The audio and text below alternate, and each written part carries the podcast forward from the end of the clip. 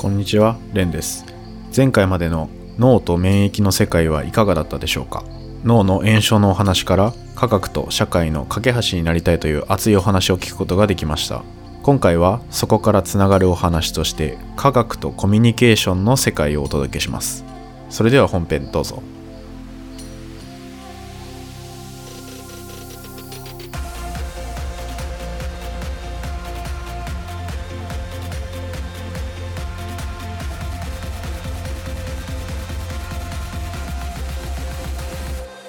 今回のゲストはサイエンスの面白いを応援する市民サークル科学代表でえーサイエンスカフェなどを主催している酒井祐介さんにお越しいただきました。本日はよろしくお願いします。はい、よろしくお願いします。えー酒井さんは、えーサイエンスコミュニケーションのイベントだったり、まあ、そういうのをいはい。精力的に開催されている方で、今回僕の方がすごい科学とコミュニケーションについてとか、まあ、そういうイベントを開催している人ってどういう思いでやってるのかなっていうのがすごいあ個人的に気になりまして、まあ、そういったことで今回ゲストに来ていただきましたーあー、嬉しいです。ありがとうございます。はい ありがとうございますじゃあ簡単に自己紹介の方お願いしますはい、えー改めまして、酒井祐介と申します。えー市民サークル科学という名前のえーサークルを、えーの代表を今やっています。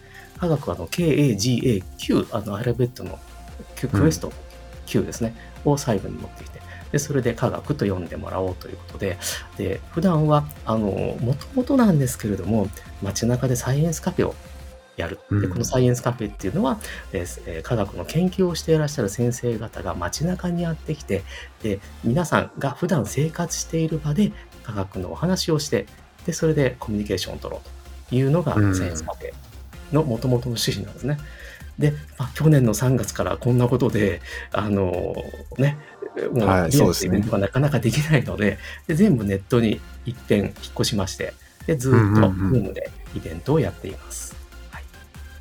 まあなかなか今は難しいですけど、まあ、逆にオンラインだからいろんなところから参加できるみたいなメリットもきっとありますよね。ありますね。その先生、喋っていただくゲストの方もそうですし、それから参加するお客さんも、もう日本だけじゃなくて世界中から、うんまあ人数は少ないですけどね、1回あたり2、30人なんですけれども、参加していただけるので、それはすごくありがたいですね。うん、すごい。まあ、しかもなんか世の中的にはすごい科学ちょっと気になるみたいな、もうちょもうちょっと知ってみたいみたいな人も増えてるのかなって個人的には感じてるところもあって、はい。どうどうですか？嬉しいですね。酒井さん的にはどう、どうですかね？よく、よくわかあのこう、この世界にいるとみんなはいすごい科学ができる人たちばっかりだったりとか、そういう人たちになりがちなので、はいはい。そう、世の中が見えてしまいがちかなとは思うんですけれども、まあ確かに。はいそれを、そうそうね、それを割り引いても、こんなことがあるんですよって、いろんな身近な方にお話しても割と興味を持っていただけるので、あうんうんうんいい、いいなとは思ってます。あの、これはいい趣味だぞ、みたいなイメージを持ってますけど、ああ、いい趣味。いや、いいですね。ええちょっと最初にすごい聞いてみたいのが、はい、その、まあ、酒井さん自身が今この科学っていうはいも。ので、サイエンスのイベントをやるっていうところに、どうやって至ったのかなっていうのがすごい気になってまして。あの、話すと長いんですけど、あの、はいまあ、普段は会社員をしていて、製造業、メーカーに勤めてるんですね。はい。で、えっ、と、ある時、その、普段自分のやってる仕事がとてもつまらなかったので、会 会社の中で、えーと新規事業を立ち上げる人募集みたいなのがあったんで応募したんですね。はい。はい。で、そこにいろいろとキーワードを書いたのが一つヒットしまして、そのキーワード一つで採用されたんですけど、それが再生医療っていう、うちの会社、はい。はい。あの、まあ、新規事業、新市場を狙って何か企画をやりなさいって募集だったんで、まあ、はいうちがやってる、その作っているもので、まあ、今までとは全く違うことをやりたいんだったら、今、ちょうど2012年くらいか。ですね。あの、話題として盛り上がってきてるう再生医療なんてどうですかみたいなの書いたら、え、やってみる気があるならやってみたらみたいになって採用されたっていうことで、なるほど、なるほど。まあ iPS 細胞とかがちょっとそんな頃ですね、ホットになっ。てた時ですかね。はい。はい。はい。いけませんね。そんなの飛びついちゃね。わかんないですけど。音楽いや、いいんじゃないですか。機械メーカーで機械をやってきて、はいで修士は精密工学で取ってみたいなことなんで、全くバイオのことわからないんですね。ああ、で完全工学。そう、はいはい思っはい。て、その、どうしよう採択されちゃったって思って、はい。でテレビを見てたら、ほんまでっか TV はい、ありますね。で、再生医療の専門家っていう人が喋ってるんですよ。はい、はい。あ、この人だと思って、それメール打つんですね、その夜。それええで 行動力が、たらは返事が来て、私でお役に立てるかどうかわかりませんが、あの、お話なら聞きますよって言って、くださったのが、京都大学の再生医科学研究所の、えーはい。田畑康彦先生っていう先生で、そこに話を聞きに行って、で、そっかすごいスピード感ですね。で、まあ、学会もちょっとじゃあ覗かなくっちゃとか、いろんなとこ行って、まあ、他の大学にもいろいろと話を聞きに行くんですけども、先生方の話を聞き、学会にも行き、イベントで講演も聞きって言ってるうちに、まあ、だんだん面白くなってきちゃうのね。うんうんうんうん。えで、プラス、その、普段、まあ、その会社の仕事はつまんなくて応募したぐらいですから、はい。で今まで、まあ自分ね、機械屋さんになって、で、それではい自分の夢は一つ叶えたんだけども、この後どうしようかなって思って、で、考える場所を探そうと思って夜の街をふらふらしてたんですね。お酒も飲まないんで、何かっていうと、そういう、こう、なんて言うんでしょう、こう、異業種交流会的なところに顔出してみたりとか、何かその、ああ、面白い新しい出会いをちょっと求めてたわけですね。そうですね。イベントに行ってみたり。で、ペチャクチャナイトっていうイベントがありまして、まあこれ世界中でやってるイベントで東京発なんですけれども、はい。で、あの、一人の人が一枚のスライドを何秒かずつ、で、それを何枚かを自動的にこう何秒ずつで、じゃあこう表示しながら、そのトークをするっていうイベントがある。で、そなんか学会みたいですね。すごい。そうよね。はい。で、もう話題はいろいろなんですが、大体まあカルサブカルチャー的な話が多かったりするんですね。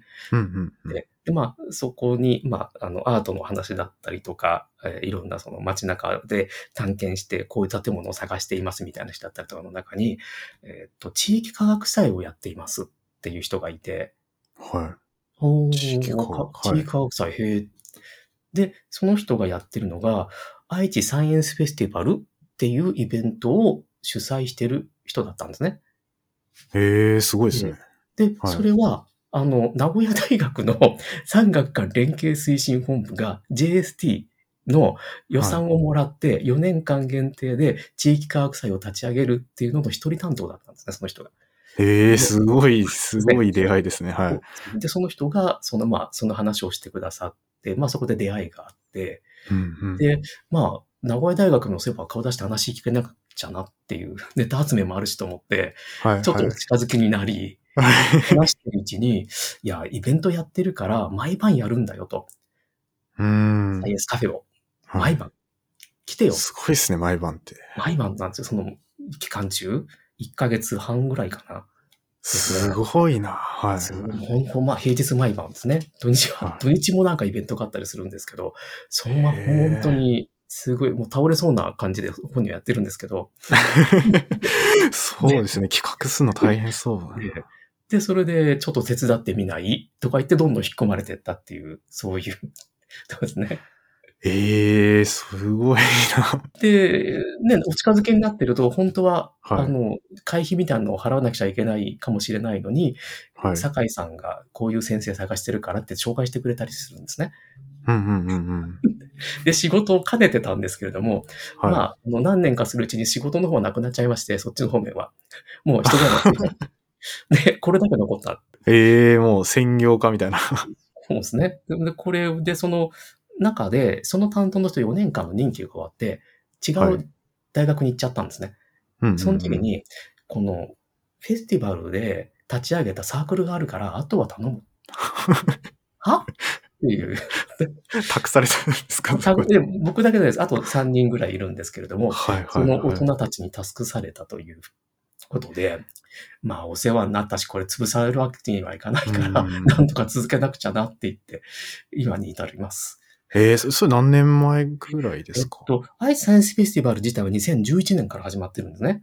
で、そのサークルが2011年の12月に初めてのイベントをやって、はい。で、僕引き継いだの10 2014年か、そこらかなうんうんうん。3年ぐらいやってから。そのくらいから、ええまあ、最初は、あちょっとあんまりそこまで肩入れできないから、いっぺん学生サークルにしちゃおうって、もう別に、もともとさ社会人の任せのない一般のサークルだったんですけども、はいはいだっ。たんですけれども、いろいろのわけあって、学生の人たちって大学で先生の話聞いてるから、そんなに 先生の話が聞きたいって意欲はないんだよね。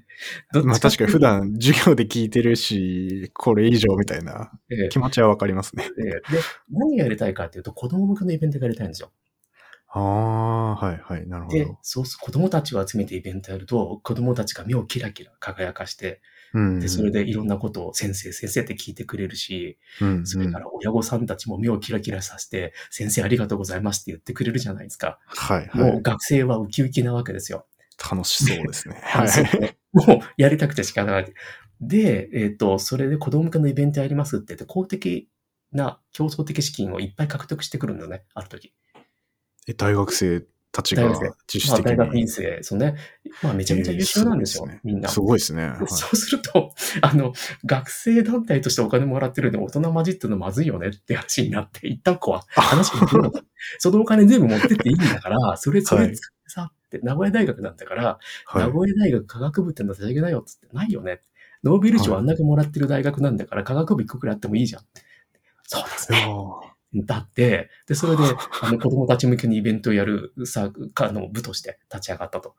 へで、ー僕たち大人残されたんで、はい。それ以外の、あの、どの、えー大学院生もいるんですけれども、で、はいそれで、まあ、ちょっと名前は今まで、いつまでもサイエンストークをやって、まあ、ちょっとその前からちょっと変えたんですけども、はい。最初はサイエンストークをやってみる会、あの、そういううんフェスティバルのイベントを私たちもやってみたい会なんだっていうことだったんですけれども、でうんうん、それを、まあ、ちょっと名前を変えましょうって、で、できるだけ F1 層も狙いたいよね。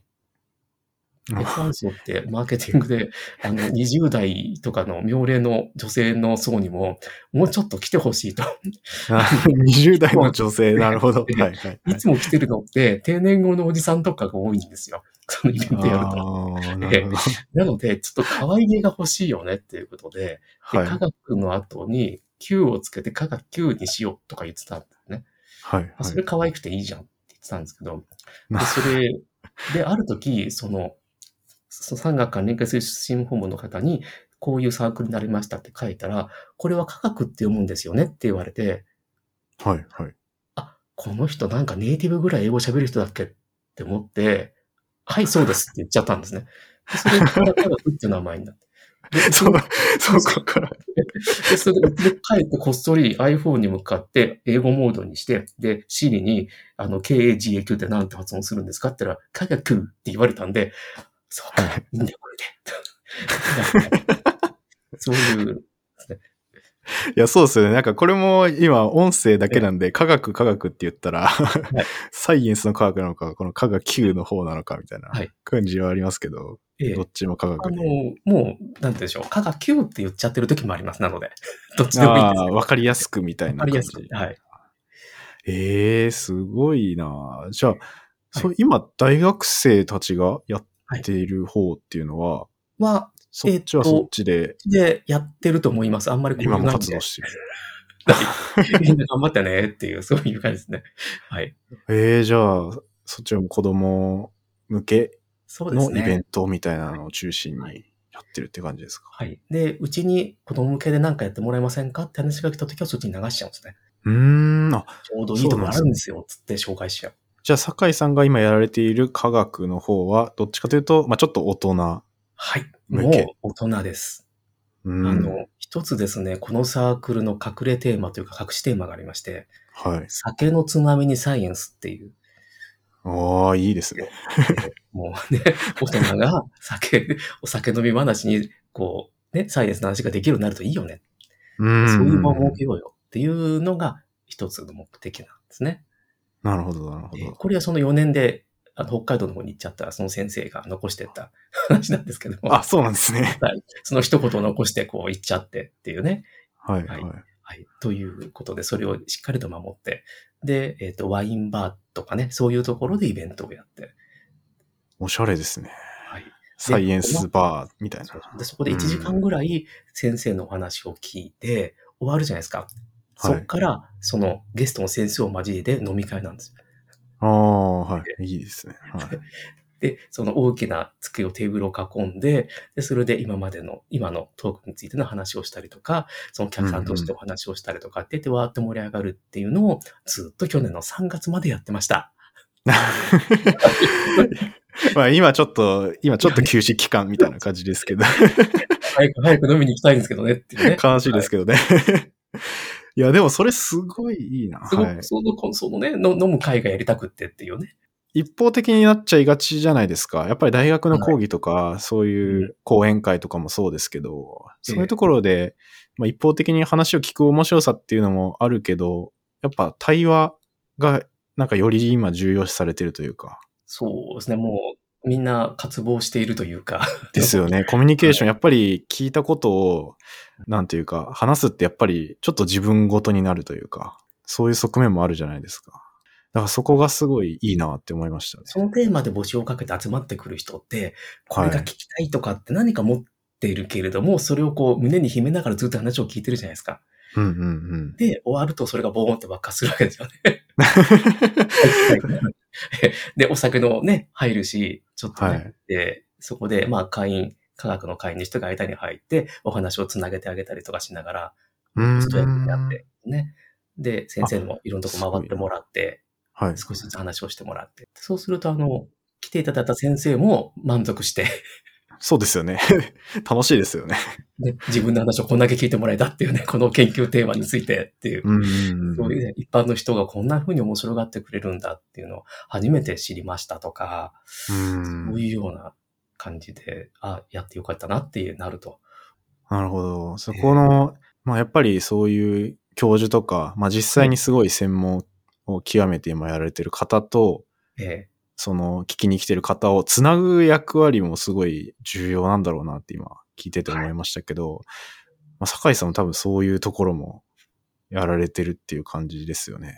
はい。あの、僕たちが聞きたいテーマを引っ張ってくるということをやってるので、はい。自分も喋りたいみたいな感じがあります。ね。そう、そうなんですよ。で、会員一人一人は自分、あじゃあ何やりたいって言うと、私この話のこの先生の話が聞きたいのよ、とかって言われたら、じゃあやるよ、やる。おー、すごい。周りで寄ってたかって企画を求めるっていうことをしてやってます。すごい。また繋がりますよね、次に。そうね。そういうことを言っていただけると。えええすごいなそれで今、まあその科学を通して、はいまあいろいろイベントを、これまでにどれぐらいイベントとか講演会みたいなの主催してきてます、と、百何十だとは思うんですけど、もうちょっと、うん百あの何十。去年の3月から110件ぐらいやってるんですね。去年の3月からですか？去年の3月からは、で、それまでに何年かありますんで、すごい数ですよね。その、でもその前は年に数本ぐらいなんですね、リアルのイベントは。ああ、なるほど。ええなので、え数本数本でこの1年で100何本っていう、ズームになる、だったんで、はい毎週できちゃうんでっていうことで、週2回やってて、こんなことになりましたっていう。はい。すごいな。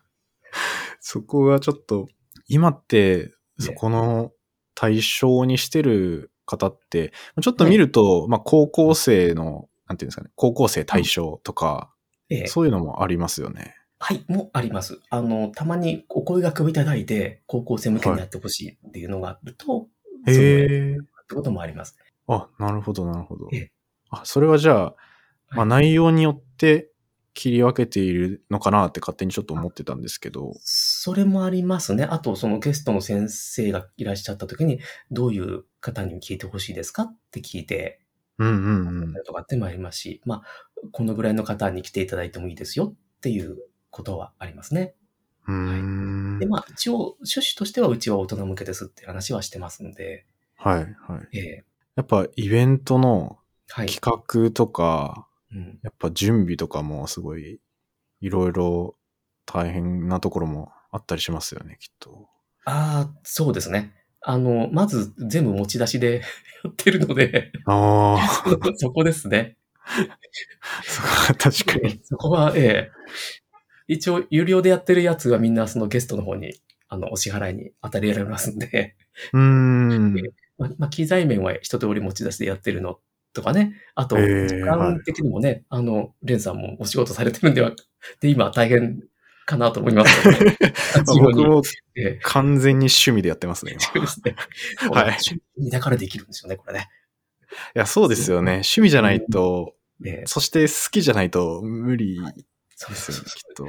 まあ、あの、機材持ってどっか出かけてって何かイベントやるの好きだったんで、それは、うんうんうん。ええ全然苦にならないっていうね。あと、機材が増えると嬉しいとかね。そういう感じで。はい。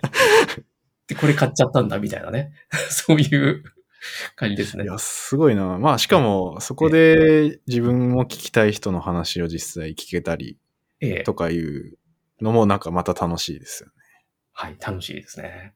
うん。あの、あと、まあ、こういう活動をしているというのが名刺代わりになるんで、はい。いろんな人が話が聞けるとかね、いうのはありますね。はい。話が引っ張ってこれたりとか。なんかいろんな方面に、その先生との、大学の先生とのつながりとか、はい。もうかなり今広がってきてるっていう感じですか？それもありますし、あと、はいその、なんて言うんでしょう。もう飛び込みで、こんなことをやってるサークルなんですけれども、話をしてもらえませんか？みたいなのを、で、紹介してくださいってお願いしたりとか。ええもあります。それはもう純粋にこの人の話聞いてみたいみたいなところですか？ああ、前やったのは、そのサークルの会の中で、えーっと、ちょっと浮かない顔してるやつがいて、どうしたのって言ったら、はい。え ?HT だったかな？何かの診断がついちゃいました。あ、ADHD ですか？はい的。な、うん。え、そうなの？ってうんでも別に普段と変わらないじゃん。普段の君だよ、それは。っていう話で。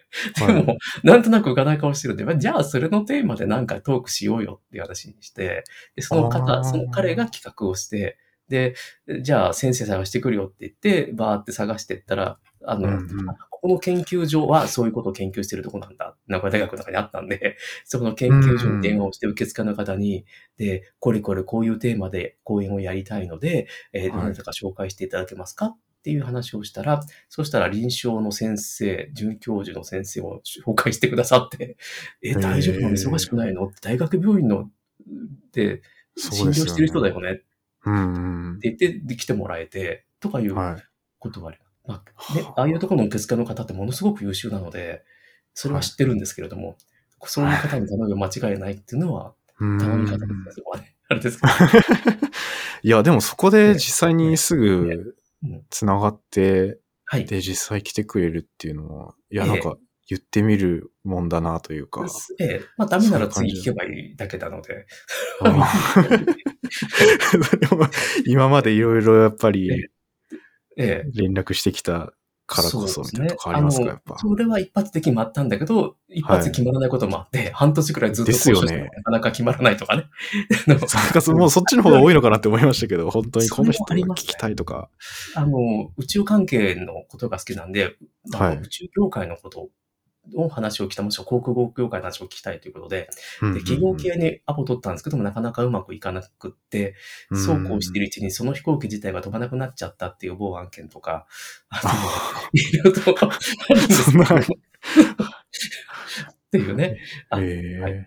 実際、まあ、イベント主催メインっていう感じですね。サイエンスカフェってなると、ね。またちょっと変わるんですかね。まあ、さっきのちょっと飲み会チックなものというよりかは、ええ、もっと、なんかすごい書店とかでやってるイメージが僕の中ではあって、サイエンスカフェみたいそれな。やってます。よね。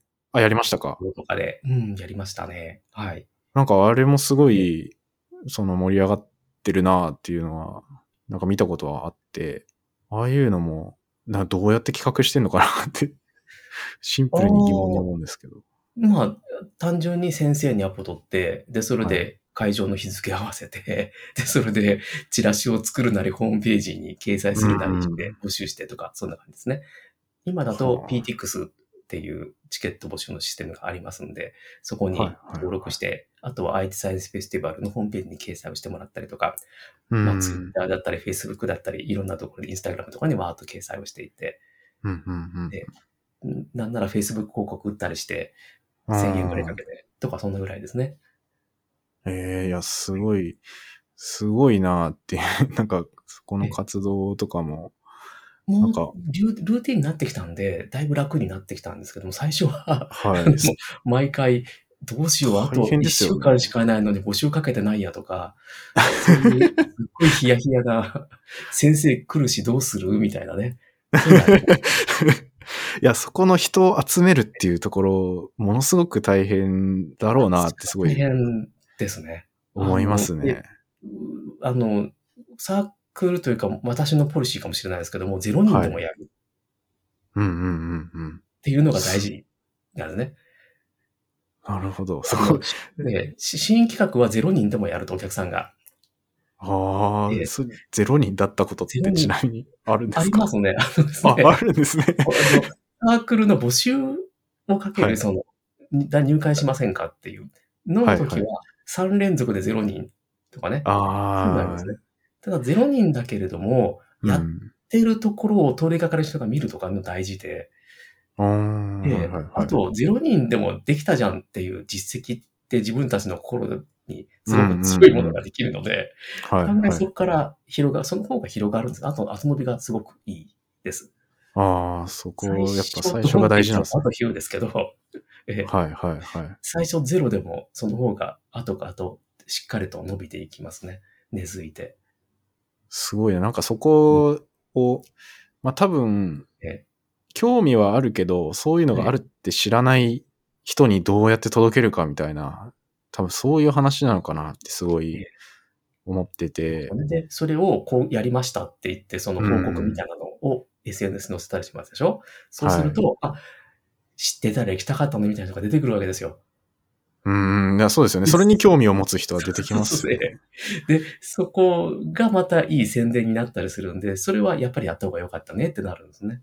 うーん、なるほどな。はい。すごい、まあ僕これ今趣味ではいいろいろ、いろんな専門家とか、まあ専門家に限らないんですけど、はい。まあいろんな分野の人と話したりしてみて、えで、すごい思うのは、こういう分野が実はあるんだよっていうのが意外と知られてないこととかもいっぱいあるじゃないですか。ありますすごいはい、僕自身が、僕はずっと有機化学をやってきたんですけど、なんていうか、やってる人たちは、これめっちゃ面白いなって思ってやってたり、すごい盛り上がるんですね、やっぱり。ええ ただ、そこがちょっと、なんか、ちょっと違う分野行くと、もうなんか全然知らなかったりとか、そういうのがあって、それはなんかもったいないよなっていうのを、個人的にはずっと感じてて、はい。自分自身は割とその隣の畑を見に行きたい派というか、なんかいろんな分野あったらちょっと覗いてみて、あ、これ面白そうだなみたいなのを、ええどんどんちょっと吸収したいタイプなんですよね。はい。多分、酒井さんも同じようなタイプかなって思うんですけど。ケンさんもだからやってらっしゃるんですね、これだけね。そうですね。それで、じゃあもう自分がパイプラインになるかみたいなのをちょっと思い立って、で、今、ポッドキャスト実際やってるんですけど、ポッドキャストもなかなかやっぱりえ届けるのが難しいとかはやっぱあるんですよね。やっぱりノウハウがありますよね、きっとね。やっていくうちに見つかっていくような。はい、はい。うんそことかもええ、多分地道にコツコツ続けることが一番大事だとは思うんですけど、なんかそういう意味ではすごい、酒井さんは先輩だなっていう感じが、すごい僕の話してて、そういう、僕はイベント主催まではやらないですけど、あの個人でちょっと実際お話しするだけなんで、はあ、いや、もう、じゃあ、いついつに喫茶店にでもなんかね、カフェでもいいから集まろうかぐらいのところからでもいい,、い、いと思うんですけどもね。うーん、まあそうですよね。そんな話で楽しめる人がまずいて、2、3人集まったら、うんもうそこで成立しますんで、そこから。そこからなんかその話をうん聞いて興味持つ人とかもなんかいっぱい出てくるかなってすごい思いますし。そうでしょうね。今、その、サイエンスコミュニケーションや、の、まあ、協会みたいなのがあるんですけども、そこで問題になってるのが、うん今はその通りがかりで、あ、はいこ面白いのやってるから覗こうとか、そういう機会が減ってきちゃったんで、それが寂しいよねっていう話はしてますね。街中でやるのってそこを狙ってるんですけども、偶然とかなんかたまたま通りかかって面白そうだと思って覗いてみました。聞いてみたら面白かったです、みたいな のを狙ってるんですけども。そこの出会いはやっぱ結構あるんですね。うん、で、それで次回からまた来てくれてる人が増えたりとか、うーん。で、でも今はそれがなかなかないんで、なんとかして、こうね、あの、一生懸命こそうですよね。うん。まあ、サイエンスコミュニケーション的な話もすごい今日してみたいなと思ってるんですけど、そこで、サイエンマニアお聞きいただきありがとうございました。この番組では幅広い専門知識を一つの番組に集め、聞くだけで誰でも楽しく学べる番組を目指しています。そのために皆さんからの質問や意見、感想を募集しています。概要欄のお便りフォームや Twitter ハッシュタグサイエンマニアでコメントいただけると嬉しいです。また、お手元のポッドキャストアプリでフォロー、レビューいただけますと大変励みになります。次回のエピソードもお楽しみに。